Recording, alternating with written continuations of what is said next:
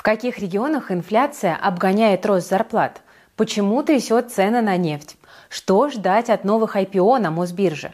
Стоит ли опасаться дефолтов на рынке облигаций? Что ЦБ собирается поместить в своей тайной комнате? Какие машины чаще всего покупают россияне и почему в стране резко подешевел новый iPhone? Обсудим с вами эти и другие темы прямо сейчас. С вами, как всегда, Кира Юхтенко. Это ежедневный обзор новостей от команды InvestFuture. У нас сегодня много интересного, так что досмотрите видео до конца и, конечно, не забудьте поставить лайк, оставить комментарий и подписаться на наш канал, если вы еще не подписаны, потому что мы каждый день упорно работаем, чтобы вы смогли больше зарабатывать.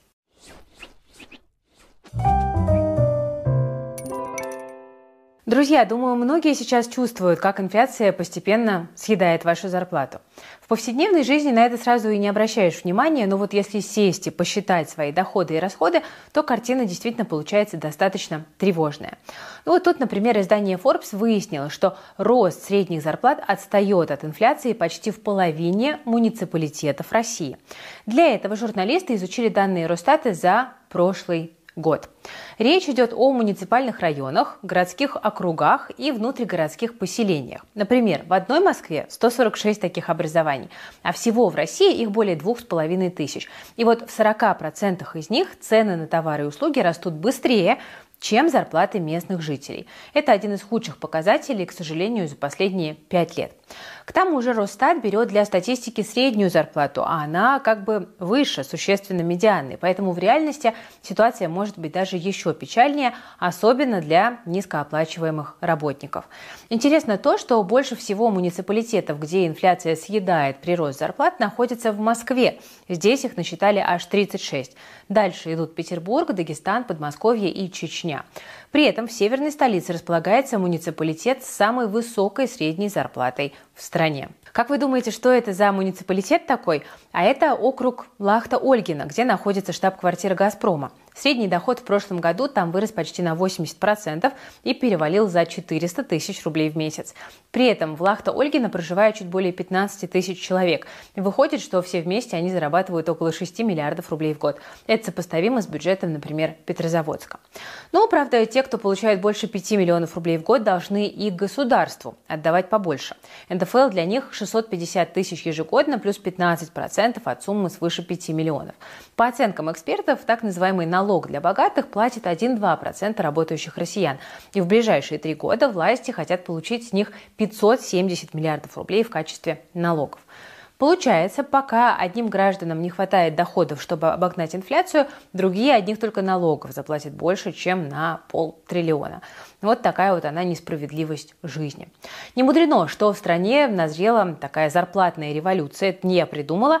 Так считает зампред Госдумы Александр Бабаков. По его мнению, повышение оплаты труда в том числе поможет справиться с дефицитом кадров. А для этого депутат предлагает увеличить доступность кредитов для предприятий и снизить налоговую нагрузку на них. Идея на самом деле хорошая, но только вот повышение зарплат без роста производительности труда дополнительно разгоняет инфляцию. И получается такой замкнутый круг. Вроде бы зарабатывать вы стали больше, но купить за эти деньги можно, соответственно, меньше. Друзья, ну, собственно, вопрос. Как лично вы ощущаете на себе инфляцию? Как вы с ней справляетесь? Сокращаете ли вы свои расходы или вместо этого стараетесь доходы повысить? Поделитесь своим опытом в комментариях. Возможно, кого-то он вдохновит на новые свершения. Ну, а мы надеемся, что ЦБ все-таки удастся инфляцию усмирить и двигаемся дальше. Но для начала короткая и полезная пауза. Друзья, в прошлый понедельник доллар наконец-то опустился до 95 рублей, а евро торговался на Мосбирже ниже 100. Приятные новости, меры поддержки работают, но расслабляться, как мне кажется, рано. Если нас и научили чему-то последние годы, так это уж точно диверсификации. Непонятно, откуда черный лебедь очередной может к нам прилететь. Так что мы стараемся искать инструменты, которые помогут снизить риски. Один из таких инструментов – это JetLand – краудлендинговая платформа, где компании получают деньги на развитие у частных инвесторов. Недавно Data Science команда JetLand провела рекалибровку риск-модели на основе искусственного интеллекта, так что теперь выбирать заемщиков по их критериям кредитному рейтингу станет еще проще даже для новичков. Им предлагают автоинвестировать по одной из готовых стратегий, которые также переработали под новую рейтинговую систему. Ну а уверенным пользователям теперь проще настроить автоинвестирование под свой уровень риска, настройки диверсификации и сроки инвестиций. Хорошая опция для тех, кто ценит свое время. Автоинвестирование, кстати, доступно от 2000 рублей. Протестировать его можно на совсем небольших суммах. Сейчас средневзвешенная доходность пользователей Jetland достигает 22% годовых. Это выше вкладов и облигаций. Ну а нервов тратится меньше, чем в акциях. По словам представителей Jetland, после обновления стратегий плата за риск будет выше. При работе на агрессивной стратегии доходность будет доходить почти до 29%, 28,9%. А при работе на консервативной до уровня 20,2%, но потери инвесторов при этом будут минимальными. Достаточно посмотреть на сухие цифры. С 2020 года индекс Jetland поднялся выше 75%. Для сравнения, за тот же период индексы облигаций и высокодоходных и ликвидных корпоративных облигаций подросли на 45 и 30% соответственно. Я инвестирую через Jetland уже больше года. Изначально ожидаемая доходность была около 12-13%, но чем больше компаний оказывались в портфеле, тем лучших результатов я достигала. Сейчас на моем счете почти 260 тысяч, а доходность портфеля поднялась до уровня 19,46%. Все официально. Платформа ведущая оператор в реестре ЦБ и резидент Сколково. Вложив 1 миллион рублей, можно получать до 200 тысяч рублей годовых. Ну а тем, кто зарегистрируется по ссылке в описании, JetLand на месяц даст дополнительные 5% годовых к первой сумме пополнения. Бонус действует в течение 7 дней с момента выхода ролика. Итак, друзья, продолжаем наш выпуск. Как известно, кроме налогов, российский бюджет во многом питается доходами от продажи энергоносителей, а цены на них сейчас трясет из стороны в сторону. Ну вот, например, нефть за последний месяц сначала подорожала на 11%, а теперь вот снова падает. Почему это происходит? Давайте попробуем разобраться. Всему виной конфликт на Ближнем Востоке, где находится половина из десяти крупнейших нефтедобывающих стран мира. Само собой, рынок забеспокоился. Если там полыхнет еще сильнее, могут упасть добыча и экспорт. Ну вот, нефть и дорожала. Но теперь вроде бы немножко выдохнули, появляется надежда, что все будет не так страшно, и поэтому черное золото пока дешевеет. Откуда позитив? Израиль, кажется, готов отложить наступление в Газу ради освобождения заложников. Может быть, дальнейшей эскалации и вообще не будет. Тогда и серьезных проблем на нефтяном рынке возникнуть не должно. И дело, кстати, не только в Ближнем Востоке. Угроза мировой рецессии все еще актуальна более чем. Деловая активность в Евросоюзе и США продолжает падать. Это говорит о замедлении экономики и сокращении спроса. Ну и, конечно, это тоже для нефтяных цен не очень-то и хорошо.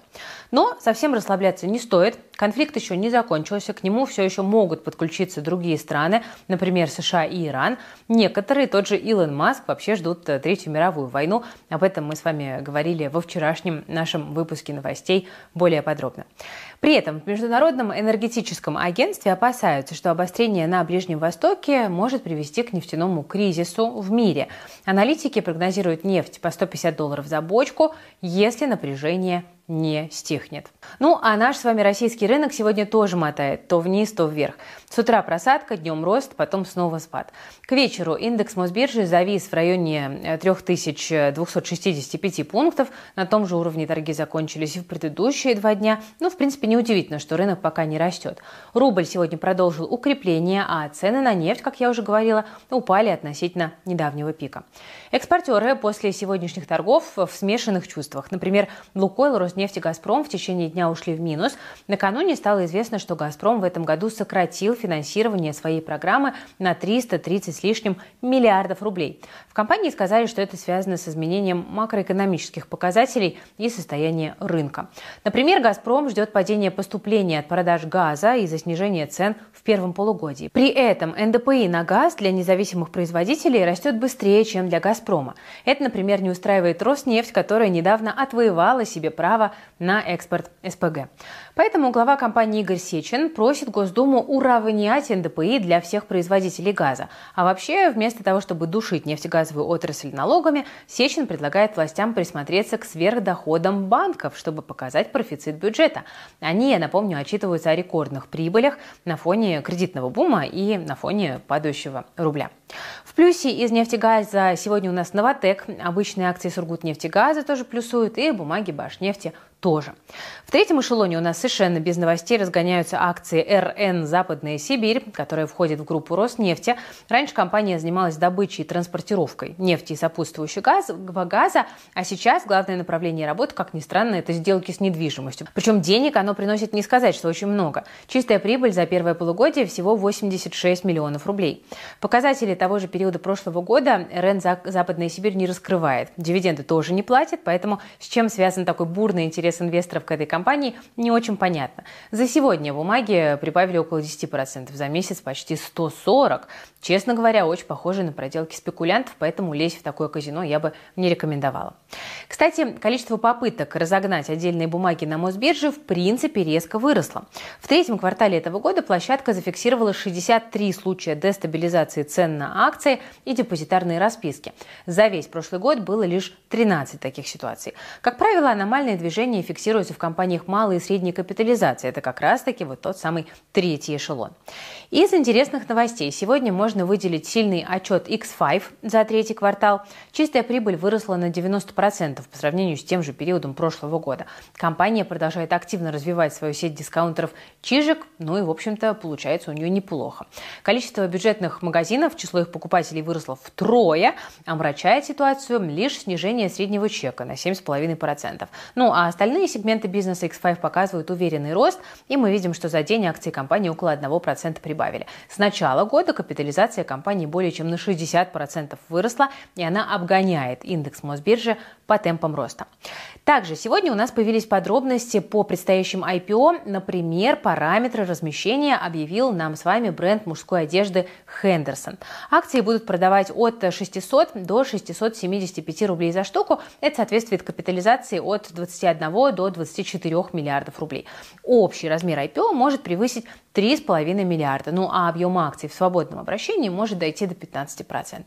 Я напомню, что у компании двузначные показатели роста, маленький долг, а рентабельность бизнеса более 30%.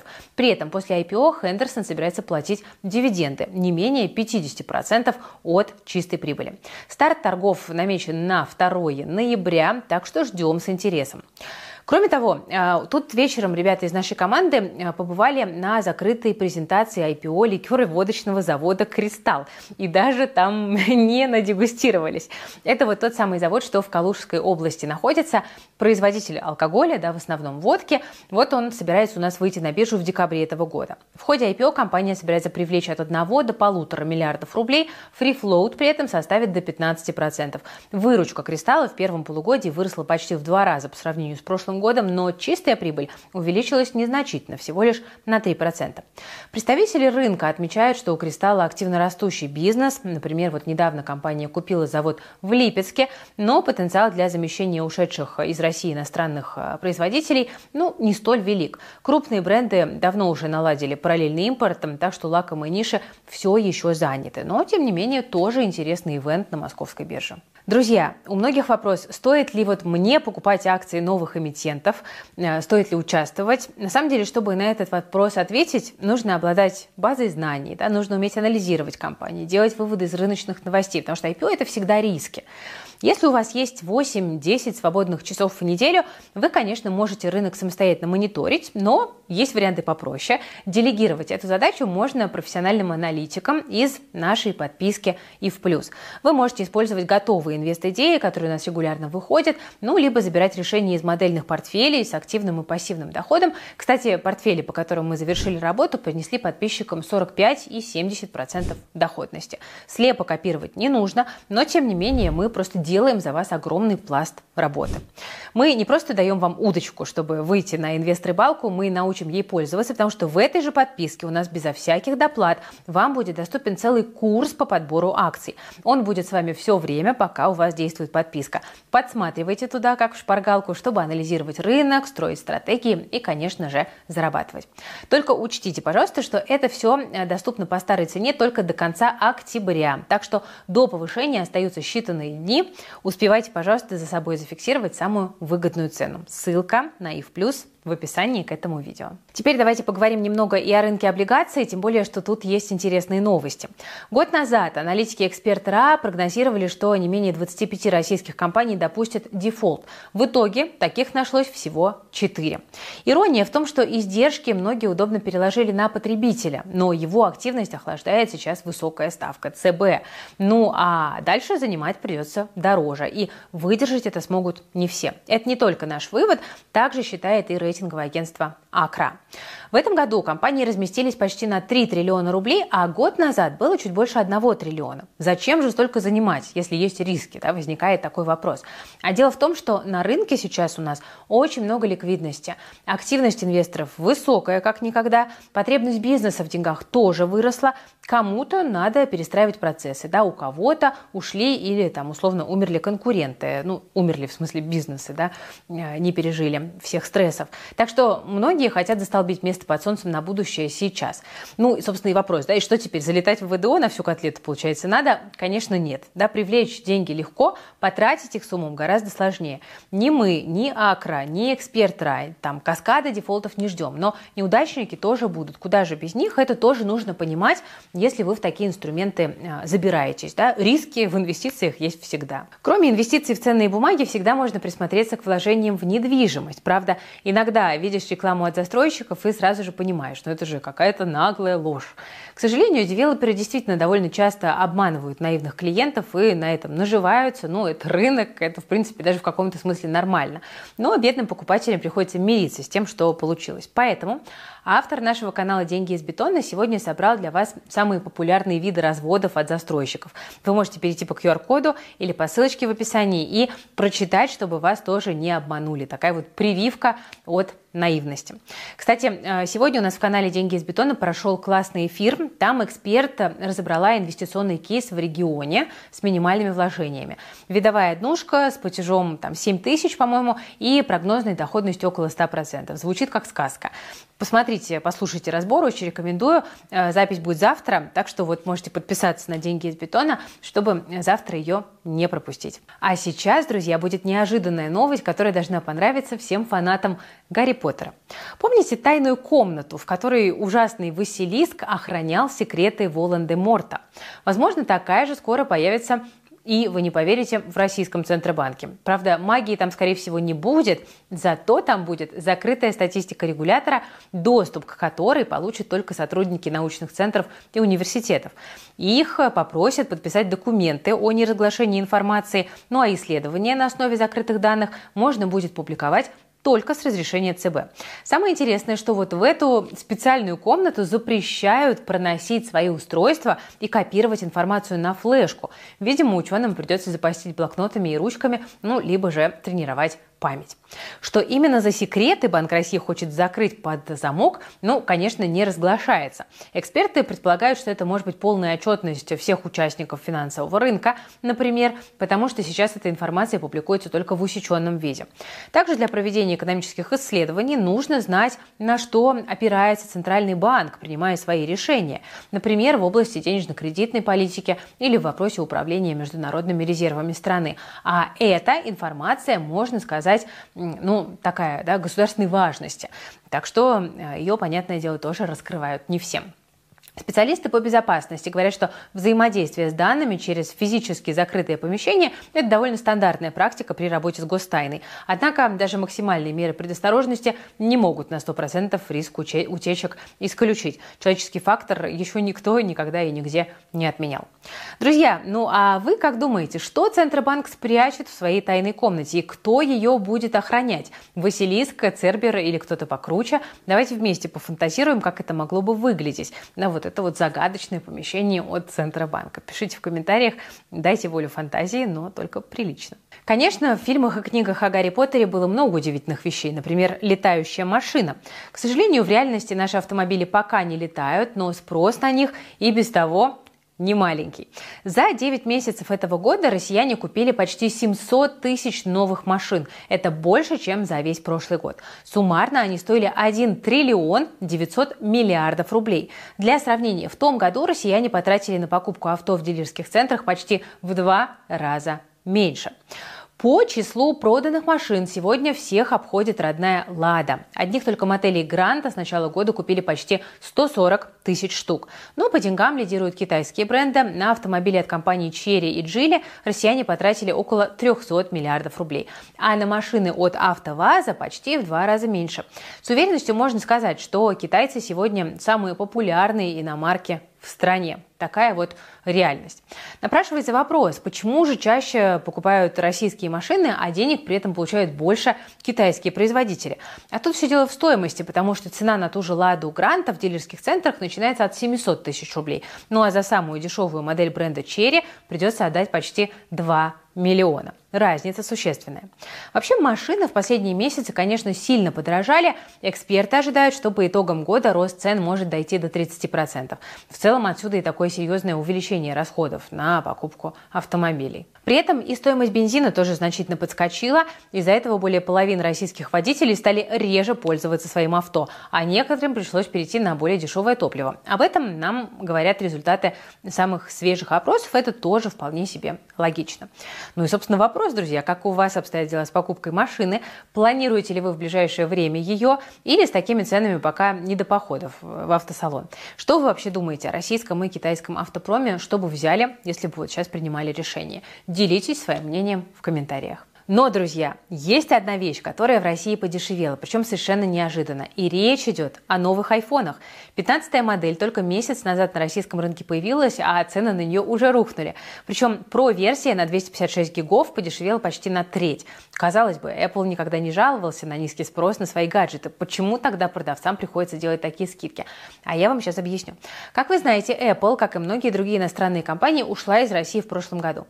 Теперь айфоны в страну возят по параллельному импорту, импорту, который за это время наладили довольно-таки четко. Кроме того, никуда не делся нелегальный серый ввоз иностранных товаров. Это когда груз либо вообще не растамаживают, либо оформляют как какой-то другой продукт. Эта практика, не знаю, к сожалению или к счастью, но тоже существует. И такие вот серые айфоны по понятным причинам не облагаются налогами и прочими сборами. Поэтому в конечном счете они стоят для покупателя гораздо дешевле ввезенных по параллельному импорту. Разница может исчисляться буквально в десятках тысяч рублей. И в результате получается, что честным продавцам приходится снижать цены для того, чтобы конкурировать с, со смартфонами нелегальными. Самое интересное, что при полном отсутствии дефицита новых айфонов э, в России ритейлеры отмечают, что в остальном мире ощущается нехватка последних смартфонов от Apple. Так что россиянам, ну, можно сказать, повезло, по крайней мере, тем, кому айфоны вообще нравятся. Я знаю, что у нас э, в аудитории далеко не все являются являются яблоко поклонниками. Э, пишите, кстати, в комментариях iPhone, Android и что-то другое, э, на чьей вы стороне. Но, друзья, как ни крути, даже на подешевевший iPhone нужны деньги, их хватает далеко не всегда, э, даже на повседневные нужды, не то что на iPhone. И iPhone это, кстати, не первое, что я бы побежала точно покупать в такой ситуации. Но вот вопрос, да, как доход повысить, при этом еще желательно и не выходя из дома. Тут может помочь работа в интернете, которая становится все популярнее.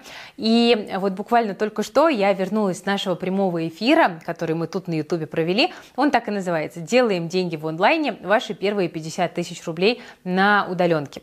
Для нашей команды эта тема особая, потому что многие наши сотрудники начинали свой путь как фрилансеры, э, до сих пор фрилансом занимаются. И, собственно, как получать реальный доход в интернете, ребята знают как никто другой. Что они придумали? Мы выберем из наших подписчиков и студентов курса «Отклик» несколько человек. И за месяц мы поможем им дойти до первых 50 тысяч рублей на фрилансе. Я думаю, что такие реальные примеры э, вас убедят и замотивируют, да, потому что прилично зарабатывать действительно более чем возможно. В общем, с нас знания и опытные наставники, а с вас желание и мотивация зарабатывать, не выходя из дома. Если со вторым пока не очень, все равно эфир посмотрите. Я почему-то уверена, что мотивация в процессе точно появится. Ссылочку в описании оставлю и добавлю, что отбор желающих продлится до 31 октября, так что вы еще успеваете присоединиться к нашему обучению и к нашему челленджу. Ссылочка на эфир в описании к видео. Ну что, друзья, сегодня у меня много анонсов вышло, но мне нужно было вам про это рассказать, и я уверена, что для многих э, та или иная тема была полезна. Пишите в комментариях, как вам выпуск, э, ну и не забывайте поставить лайк, если наша работа вам нравится. Обязательно подписывайтесь на YouTube-канал Invest Future, если вы еще не подписаны, исправляйтесь, потому что я знаю, что многие нас смотрят без подписки, а нам все-таки нужно успеть добраться до золотой кнопки до Нового года, так что помогайте. Вы смотрели Invest Future, с вами была Кира Юхтенко и наш наша дружная команда. Берегите, пожалуйста, себя, своих близких, свои деньги. Всем пока, до завтра.